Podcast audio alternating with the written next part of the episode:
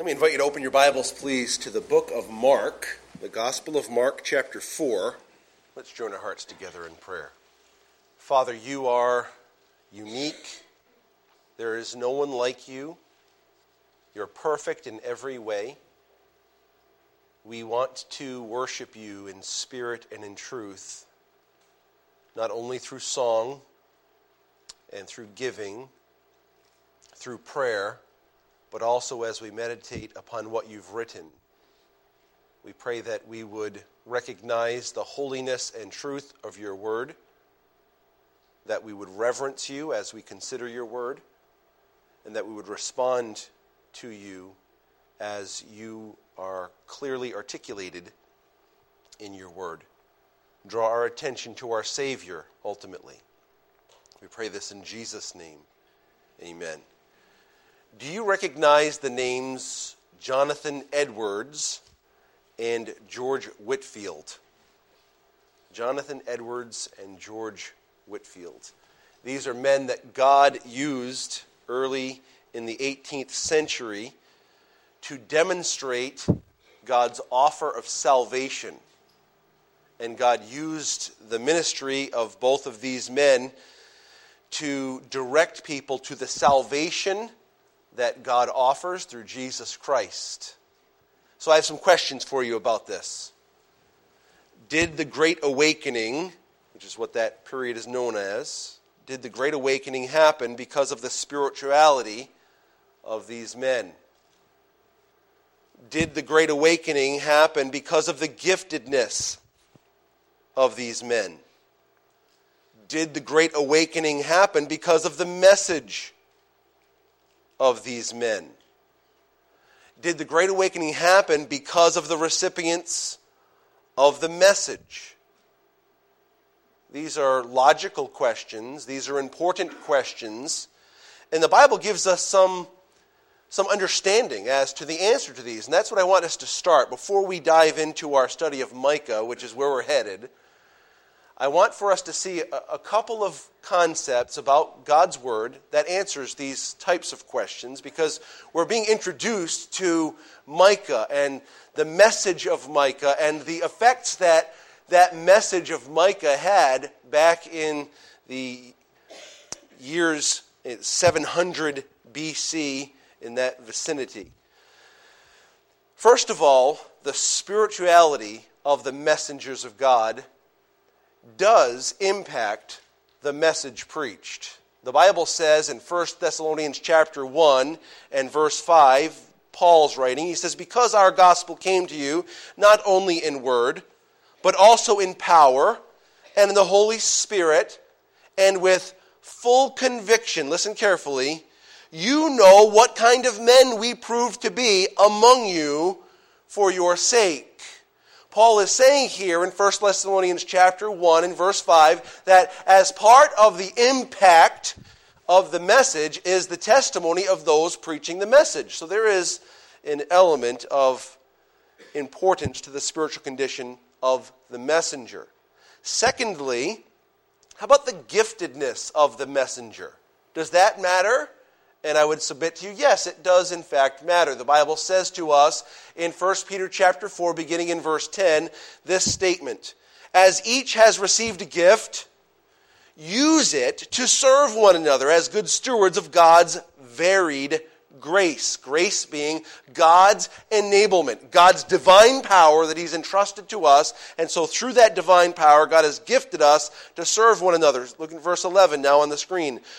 Whoever speaks as one who speaks oracles or words of God or statements of God. Whoever serves as one who serves by the strength that God supplies, in order that in everything God may be glorified through Jesus Christ. To him belong glory and dominion forever and ever.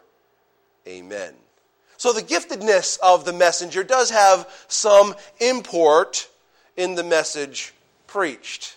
How about the message itself, the content of the message? I think that also, uh, there are some answers about that as well. The Bible says in Romans chapter 1, beginning in verse 16, For I am not ashamed of the gospel, for it, The gospel is the power of God for salvation to everyone who believes, to the Jew first, and also to the Greek.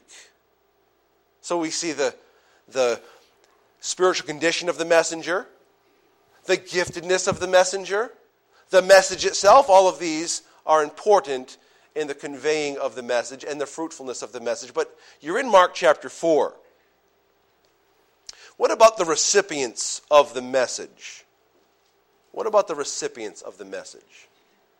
Here, God is communicating to us through the Lord Jesus Christ, and he speaks in parables. Now, we're only going to read the explanation of the parable, but we have the, the sower of the seed, and he sows on varied kinds of grounds and the, the results that are there. And Jesus explains this beginning in verse 13 of Mark chapter 4. The Bible says, And he, Jesus, said to them, Do you not understand this parable? How then will you understand all the parables? The sower sows the word. And these are the ones by the wayside where the word is sown. When they hear, Satan comes immediately and takes away the word that was sown in their hearts. These likewise are the ones sown on stony ground, who, when they hear the word, immediately receive it with gladness, and they have no root in themselves, and so endure only for a time. Afterward, when tribulation or persecution arises for the world's sake, immediately they stumble. Now, these are the ones sown among thorns.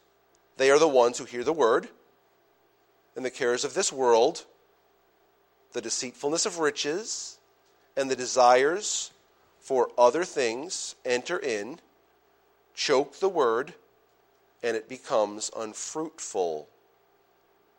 But these are the ones sown on good ground, those who hear the word, accept it, and bear fruit, some thirtyfold, some sixty, and some a 100. Now, we can't completely unveil everything that's wonderfully communicated here, but notice this. The recipients of the message, various kinds, and the, the circumstances around the message and how that impacts it, and the, the supernatural conflict, satanic conflict that's going on that impacts the message. Now, I have a question for you. Is God handicapped when some of these elements are missing? Because if we, if we subscribe to, okay, well, we've got a, a spiritual messenger, we have a gifted messenger, we have the right message, but we might have some unfertile soil. Is God handicapped? And, and I, want, I want to just remind you of a story. It takes an entire book of the Bible to tell this story. It's the story of one Jonah. What a gifted messenger with such a great spirit, so willing to go with the great message to a great group of people that were just so eager to hear. Negative, negative, and negative. No, no, and no. Not happening. And yet, with a reluctant messenger, with reluctant recipients, God brings forth repentance of a nation of people that didn't know him to that point. Okay? Does God always bring about the same result if the spiritual condition, giftedness of the messenger, and the message itself are all right? Like, here we are. Here's this gifted spiritual messenger that has the right spirit, spiritual message. Does that always flourish? Is there always a responsiveness? Let me remind you of someone. It took 66 books to talk about this one. His name is Jesus. Anyone more gifted? No. Anyone more spiritual? Has anyone articulated the message more flawlessly than he? And yet, his message was not received by the mass uh, the vast majority. Hmm. This is so interesting, isn't it? In our mind, this is a this is a human thing. We think spiritual messenger, gifted messenger, right message should yield X. This is the methodology that is prescribed and communicated in most books about preaching. And yet, the Bible contradicts that message that is being conveyed by so many. I want you to open your Bibles, please, to 1 Corinthians chapter 3. 1 Corinthians chapter 3. Such a vital concept that undergirds ministry, and it should undergird our understanding of the, the book that we're about to consider. And I trust as we go along, we will really get a good, a good sense of why we're talking about it this way as we enter into our study of the book of Micah. 1 Corinthians chapter 3 beginning in verse 5 God's word is so clear it says who then is Paul and who is Apollos, but ministers through whom you believed, as the Lord gave to each one. Listen, I planted, Apollos watered. Will you read the rest of verse 6 with me? But God gave the increase. Listen carefully. So then, neither is he who plants, neither he who plants is anything, nor he who waters is anything. Listen, will you read the rest of verse 7 with me? But God who gives the increase. Can we agree that the working of God is accomplished by God Himself? Now, I want to be a vessel fit for His use. And you want to be a vessel fit for His use. You want to be spiritually in the right condition. You want the Spirit to control you. You want the, the giftedness of God that, that He's given you to, to shine through. You want the content of whatever message you're preaching to be right in accordance with the gospel and truth. You, you really hope for a great and fertile soil upon which you minister. But listen, the only one who saves, the only one who changes people is God. This is true in your personal relationships as you minister to your spouse. This is true in personal relationships as you minister to your children. Oh, I want them to be saved. I want them to be spiritual giants. I want them to, to serve the Lord all their days. And, and listen, you're going to, by God's grace, give them spiritual content. And you'll live spiritually and you'll, you'll exercise God's giftedness in your life and they'll see that. And you'll give them the, the right message and you, you rely upon the Lord. You rely upon the Lord. It's the only way it happens. As we begin our study of Micah, we want to consider the background and effect of the book. The background and the effect of the book, as well as the theological ramifications that remain from its message. So we, we want to see what's going on, what's happening in the time of Micah. What does God do with this message that, that he uses Micah to unveil? And what do we learn from that as a 21st century believer in a 21st century church? What we will notice is that Judah, now when I say Judah, do you know what I mean? Okay, we've got, we've got Israel, there are 12 tribes, right? There, there are 12 tribes under Saul, and 12 tribes under David, and 12 tribes under Solomon. But then when Solomon goes the way of all the earth, his son Rehoboam comes to the throne, and there's a bit of a conflict. We won't get into all the details of it, but there's a split in the kingdom. Jeroboam, the son of Nebat, which is a great name, takes the northern ten tribes of Israel, and they are immediately begin worshiping incorrectly idol worship.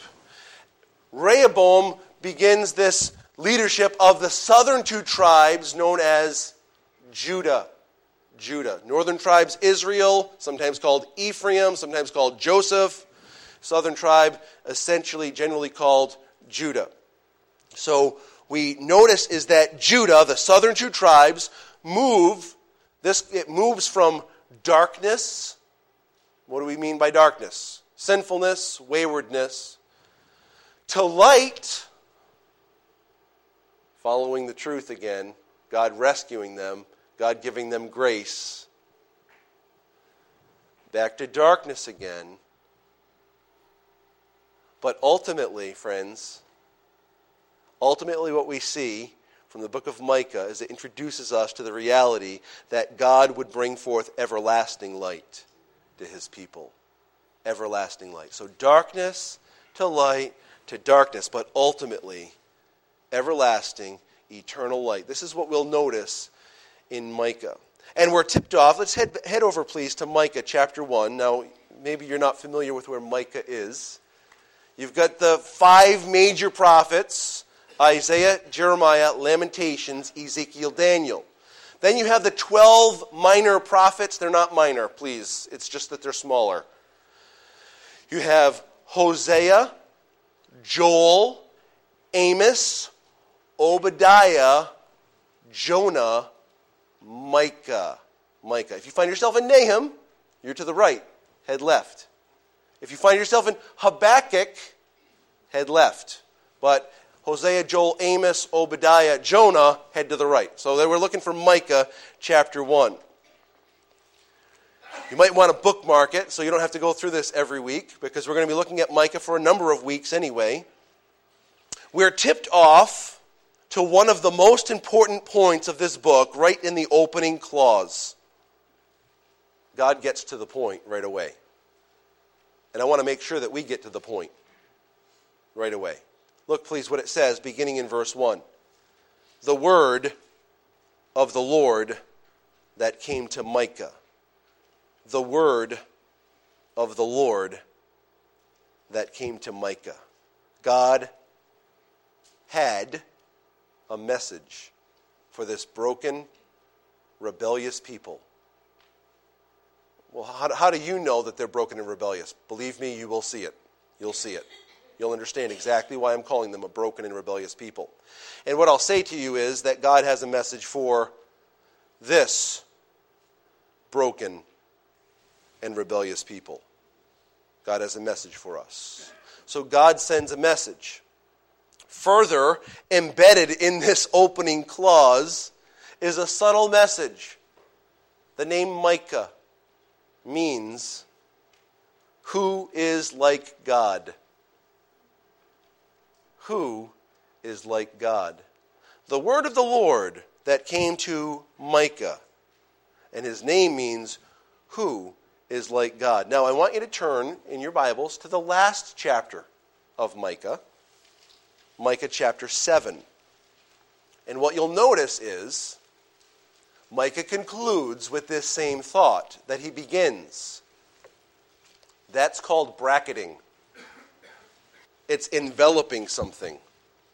When you say something at the beginning and you reiterate it at the end, it means that this is what this message is about. Don't lose this fact at any point throughout our study.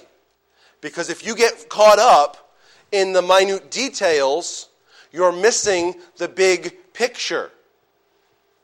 It starts the word of the Lord that came to Micah, who is like God? And it concludes in Micah chapter 7, verses 18 and following. Says, Who is like you, pardoning iniquity and passing over the transgression of the remnant of his heritage? He who does not retain his anger forever, but he delights in mercy. He will again have compassion on us and will subdue our iniquities. You will cast all our sins into the depths of the sea. You will give truth to Jacob and mercy to Abraham, which you have sworn to our fathers from days of old. Listen, friends, this book is pointing us to one. This book wants to point us to our sovereign God. And ultimately, this book wants to point us to God's salvation offered through that sovereign God's Son, who is also a sovereign himself, who will come and rule and reign after he first comes and, and deals with our sin forevermore. Now, I'm speaking as a future because we're in Micah, right? So we're still looking forward as we're looking at Micah. So from their vantage point, they're still waiting for this promised one that would redeem them from their sin. But if you read it, you'll recognize there is not a faint hope, but a real, confident hope of God's salvation that would come through Jesus Christ, who is a God like you. Note this it does not say, Who is a prophet like Micah? It does not say, Who is a people like Israel? And it does not say, what a message from Micah! It says, Who is a God like you? Friends, this is my goal every time I open the Word with you. It's not that you would say, Oh, what a message! Isn't the gospel sweet? No, the gospel is sweet, but I want you to know the God of the gospel and the Jesus of the gospel. When, when we leave here, we must leave saying, What is a God like this? There's no one like him. This is what you need to leave every time you come this, to this place, whether it be a Sunday school lesson, whether it be a morning service, an evening service, a Wednesday night service, a Saturday morning Bible study whatever the study is, we should leave saying, What a God we have! There is no one like him. This should resonate in our heart, it should resonate in our mind, and it should resonate from our lips. Who is a God like you? So let's take a brief look at the background, because this is incredible, in my opinion. Back to chapter 1, please, in verse 1. That's not just my opinion. This is God's word. It is incredible. The word of the Lord that came to Micah of Moresheth in the days of Jotham, Ahaz, and Hezekiah, kings of Judah, which he saw concerning Samaria and Jerusalem. Now, Samaria is shorthand for Israel, the northern tribes. Jerusalem, shorthand for Judah, the southern two tribes. So, this message, while it is directed toward Judah, the southern two tribes, it also envisions some things about the north as well. And so, here is Micah prophesying. The word of the Lord comes through him, and he's prophesying in these days, the days of Jotham, Ahaz, and Hezekiah. Okay, this is, this is what we have. This is the background. Head over, please, in your Bibles to Second Chronicles 27. We will first notice the 16 year reign of Jotham. Micah, while he was preaching, while he was ministering, he had a contemporary. His name is Isaiah.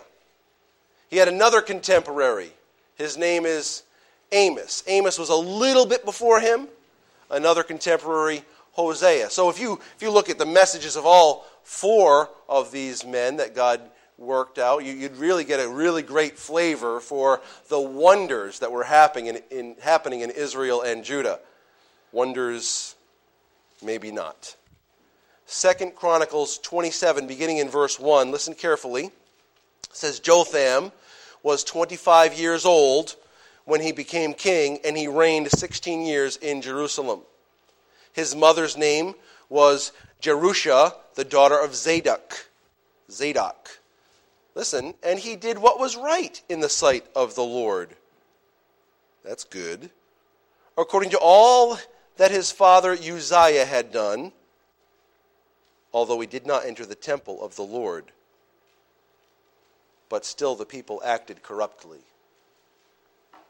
So here we are, 16 years of Jotham.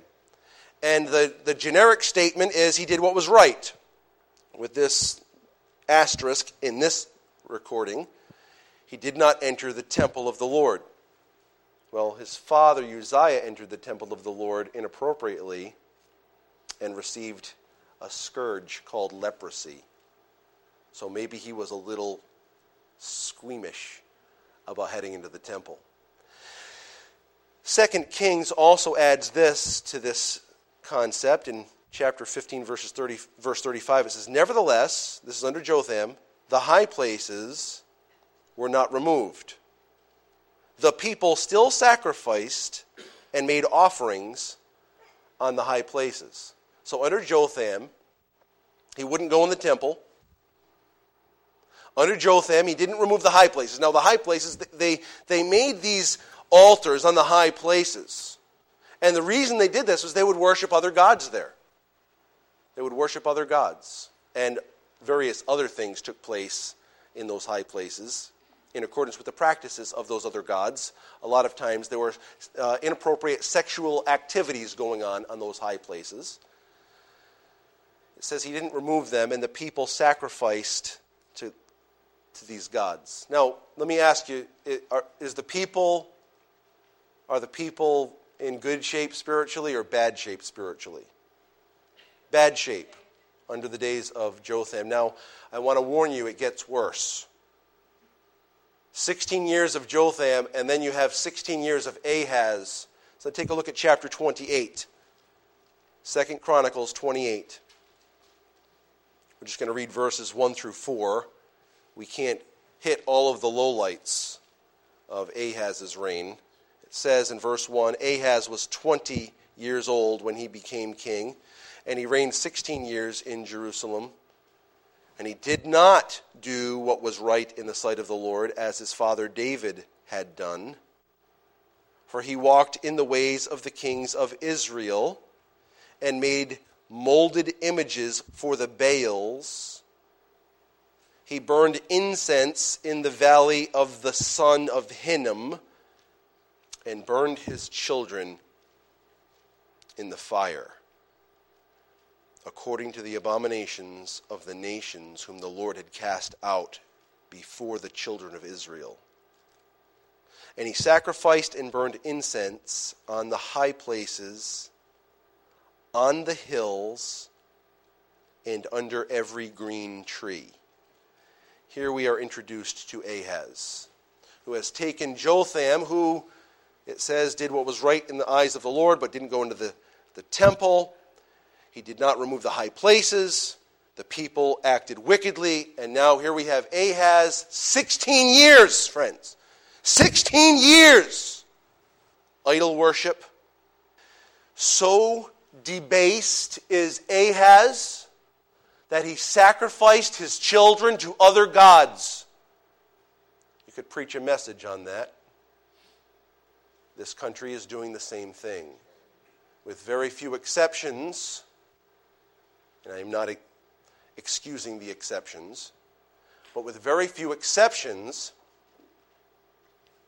the abortion of little babies, unborn babies, is exactly because of worship the worship of convenience, the worship of finance, the worship of discomfort or comfort.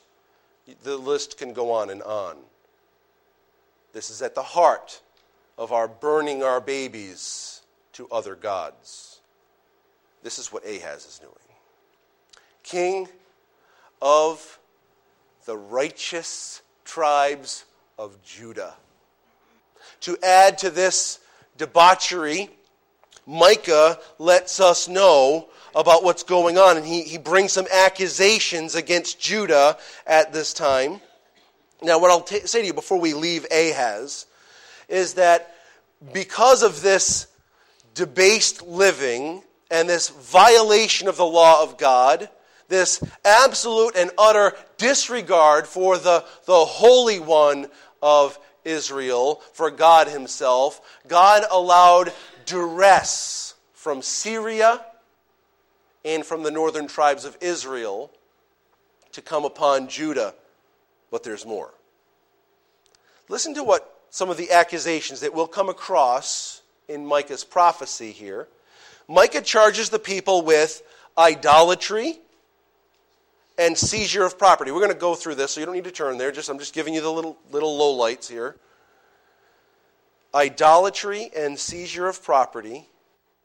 Micah accuses the people of Israel for their failure, first of all in civil leadership, then in religious leadership, and then in prophetic leadership. And then Micah accuses the people of misunderstanding the sacrificial system and corrupt business practice and violence. I just want you to have a little flavor. Have you seen any of that stuff going on in our day? I wonder if Micah is relevant. I think Micah is quite relevant to us and to our world, to our nation, to our region, to our state, and to our city. It is quite relevant. This is what's happening. It is it's, a, it's quite an abysmal situation. Now, because of their sinfulness, around this time, we're talking about the, the 700s BC, Micah has been prophesying, right? He's prophesied under Jotham, and then he's prophesying under Ahaz. And right around this time, the Assyrians come into Israel, and they, they annihilate Israel, and they take Israel captive. And Micah is warning the people of Judah about this. Take a look now. We read this in our scripture reading. Look at Jeremiah 26. Hold your hand in, in 2 Chronicles because we're going to come right back because we, we have to look at the beginning of 2 Chronicles 29. But look at Jeremiah 26 for a moment. If you have a hard time finding it, you can find it back in your bulletin. This is a little later in history from Micah. Jeremiah is now being persecuted for his preaching and his communication of God's message. And the people kind of have him on trial, so to speak. And in Jeremiah 26, beginning in verse 16, we have this accounting that we already read this morning.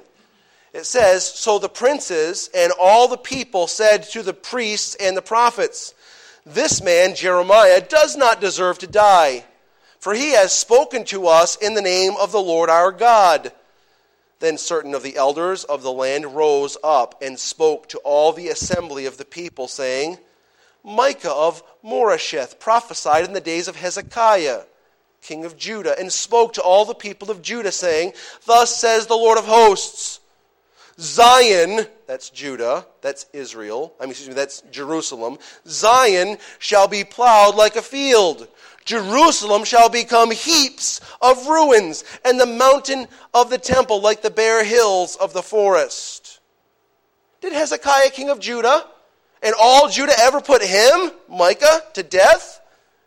Did he not fear the Lord and seek the Lord's favor? Listen. And the Lord relented concerning the doom which he had pronounced against them. But we are doing great evil against ourselves. It's a nice little nugget right there in Jeremiah 28, verse 19, that says Micah's message had some kind of an impact. 16 years of Jotham, the people are still acting corruptly. 16 years of Ahaz, they have sunk to the lowest of lows under Ahaz. And here's Micah preaching away. And he feels probably pretty crummy, don't you think? No one's listening to me. I'm giving them the word of the Lord. I'm telling them who is like God, and they don't care. Destruction in the northern tribes. Destruction is upon us. It's not a popular message. But look, please. Look at Second Chronicles 29 out of nowhere. Out of nowhere. Rescue. Rescue. Out of nowhere. Nothing changed. It was only getting worse. And Second Chronicles 29 comes along. Look, please, at verse 1. Hezekiah became king when he was 25 years old, and he reigned 29 years in Jerusalem. His mother's name was Abijah, the daughter of Zechariah. And he, he did what was right in the sight of the Lord, according to all that his father David had done. How, how great was this? In the first year of his reign. We're not messing around. We're not wasting time. We're not going to dance our way to this. In the first year of his reign, the Lord, uh, excuse me, uh, in, the, in the first month, he opened the doors of the house of the Lord and repaired them. And he brought in the priests and the Levites and gathered them in the east square. And he said to them, Hear me, Levites. Now sanctify yourselves. Sanctify the house of the Lord God of your fathers, and carry out the rubbish from the holy place. For our fathers have transgressed trespassed and done evil in the eyes of the Lord our God. They have forsaken him, have turned their faces away from the dwelling place of the Lord, and turned their backs on him. They have also shut up the doors of the vestibule, put out the lamps, and have not burned incense or offered burnt offerings in the holy place to the God of Israel.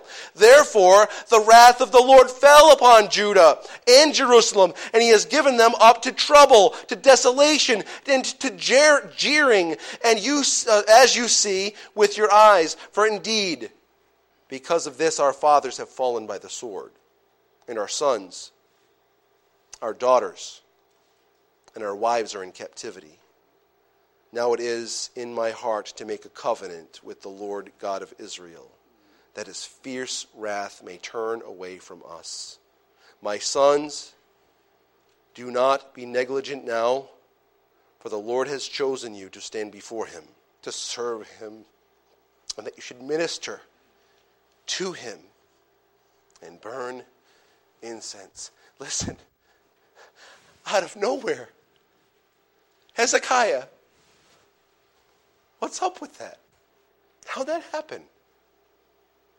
Well, a, a spiritual messenger, a gifted messenger, a potent message, a fertile soil. Oh, really? Really? He was a spiritual messenger before. He was a gifted messenger before. His message was great before. And the ground upon which that message came was better earlier. What happened? I'll tell you what happened. Out of nowhere, God, out of nowhere, God intervened in history. You might wonder why. What happened? Why Hezekiah? Why now? Why not just let them go into Assyrian captivity? Well, I have some suggestions. Around the time of Hezekiah's rule, the northern tribes were taken by Assyria. I already mentioned that. What I didn't mention is one of the practices of this, the Assyrians. When they would take a people captive, they would force them to marry in their culture, to marry people of their own people. Why? We want that culture to exist no longer we want that race to exist no longer. We want that people to exist no longer. If we intermingle them with us, they'll become us instead of them. They'll no longer be a them. There's no such thing as them. Their history has come to an absolute and complete stop. Why did God intervene? I submit to you that God preserved for Israel, for Judah, and for us the line of the Messiah through which salvation has come to the ends of the earth. God intervenes out of nowhere. And here we have the Assyrians already having taken the, the northern ten tribes captive, coming into Jerusalem, coming into Judah. And in one night, the angel of the Lord snuffs out the life of 185,000 Assyrian warriors. Why? To save much people alive. Isn't that what Joseph said back in Genesis 50. Oh, you had plans of evil against me, but God had plans of good to bring it to pass as is this day to save much people alive. Then he spoke of a famine. Now we speak of salvation to the ends of the earth because God intervened in history in spite of their rebellion, in spite of their dastardly deeds, in spite of their debauchery, in spite of their absolute and utter disregard for him. It's not because of Micah. It's not because of the message of Micah. It's not because of the recipients of the message. It's because of the God of all glory. There is no one like him. He is matchless. He is peerless. He is glorious. Friends, he's still reigning in glory. One more passage. 1 Corinthians chapter 3 uh, chapter 1, excuse me. 1 Corinthians chapter 1. I want to tell you, friends, I want to tell you that God is a rescuer. In the face of our rebellion, in the face of our idolatry, God is a rescuer. He rescues individuals, He rescues families, and He rescues people, like people groups. He does this.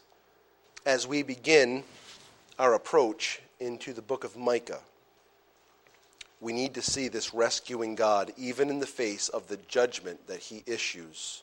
And my question for you is how, the question that should be in your mind is how do we respond to this this morning? How do we respond to what we're looking at? And the first way I'll tell you to respond is to rejoice, for through their salvation, through Judah's salvation, our salvation was secured. There should be the greatest rejoicing of your soul as you consider God intervening in the midst of a crooked and perverse generation. Secondly, like Micah, whether our message is being heeded or not, imagine 16 years and then 16 years and you got nothing. Nothing. It, uh, you know what? I may as well just pack it in. Probably entered into Micah's mind dozens and dozens of times. But whether our message is being heeded or not, we ought to continue to preach, to share, and to live the gospel. For we know that God is the God of salvation, and that He is not done. When He chooses, He can intervene in history to change a life, to change a family, and to change a people. We're in 1 Corinthians chapter 1. I'm going to read a lengthy passage as we conclude in our minds. Let, let this be our conclusion with, I'll make one statement when we're done with this. Read this with me. I'll read, you follow along, but read this and understand the greatness of our God. Verse 18 For the message of the cross is foolishness to those who are perishing. But to us who are being saved, it is the power of God. For it is written, I will destroy the wisdom of the wise and bring to nothing the understanding of the prudent. Where is the wise? Where is the scribe? Where is the disputer of this age? Has not God made foolish the wisdom of this world? For since in the wisdom of God, the world through wisdom did not know God. It pleased God through the foolishness of the message preached to save those who believe. Let's stop there for just a moment. I wonder if Micah adapted his message as the days went along. I wonder if he thought, you know, if I just change it just a little bit, if I just tweak it here and there, and make it a little bit more acceptable to the people. They'll like it more. They'll listen. If I, if I make it a little shorter so that their, their backsides aren't so uncomfortable while they sit to listen, if I, if I shorten it a bit, I wonder if, if that'll make them respond. You know what Paul's saying? To those who don't believe it's foolishness, and yet we keep preaching it. That's what he said. He just, God, through his wisdom, does what's great even when we preach that same message. It says at the end of verse 21 it pleased God through the foolishness of the message preached. Now, is the preaching of the cross foolishness to you? No, because you believe. And so you, you'd never hesitate to follow the cross because it has saved your life. Jesus Christ has saved you. Why would you turn anywhere else? But when people aren't listening and we keep preaching it, it just seems so foolish to them. Why do they keep doing this? And yet it's through the preaching of the cross that God does his work. Verse 22 For Jews require or request a sign, and Greeks seek after wisdom, but we preach Christ crucified. To the Jews, a stumbling block, and to the Greeks, foolishness. But to those who are called, both Jews and Greeks, Christ, the power of God and the wisdom of God. Because the foolishness of God is wiser than men, and the weakness of God is stronger than men. For you see your calling, brethren, that not many wise according to the flesh, not many mighty, not many noble are called, but God has chosen the foolish things of the world to put to shame the wise, and God has chosen the weak things of the world to put to shame the things which are mighty, and the base things of the world, and the things which are despised, God has chosen. And the things which are not were of no repute to bring to nothing the things that, that are. There's someone they're somebody. They're special. And the nobodies show the somebodies that their something really is nothing, and that our nothing really is something. That no flesh should glory in his presence. But of him you are in Christ Jesus, who became for us wisdom from God and righteousness and sanctification and redemption. That as it is written, he who glories, let him glory in the Lord. Notice where our redemption is. Who's it found in? Christ. Notice where our wisdom is. Where is it found? Christ. Notice where our sanctification is. Where is it found? In Christ. Why? Because if sanctification came from me, I would glory in me.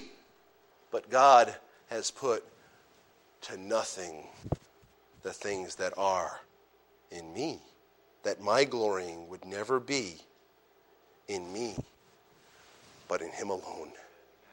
I want to ask you, friends, who are you glorying in? Who are you glorying in? And who is a God like our God.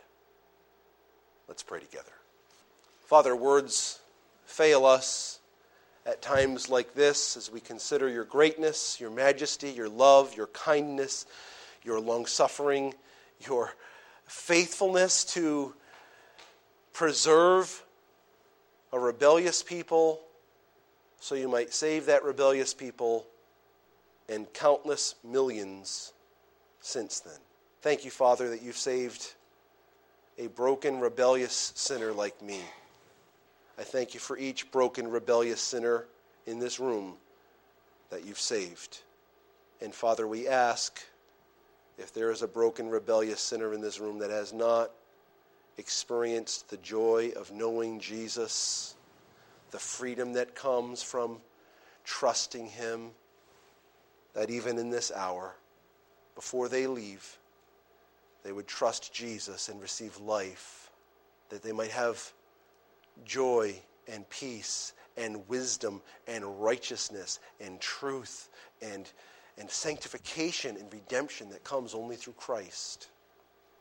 Do your work. We are, we are willing to have you do your work in us. And we're thankful that even when there have been people throughout the, the ages that were not willing, you made it so. You, you stand alone. In Jesus' name, amen.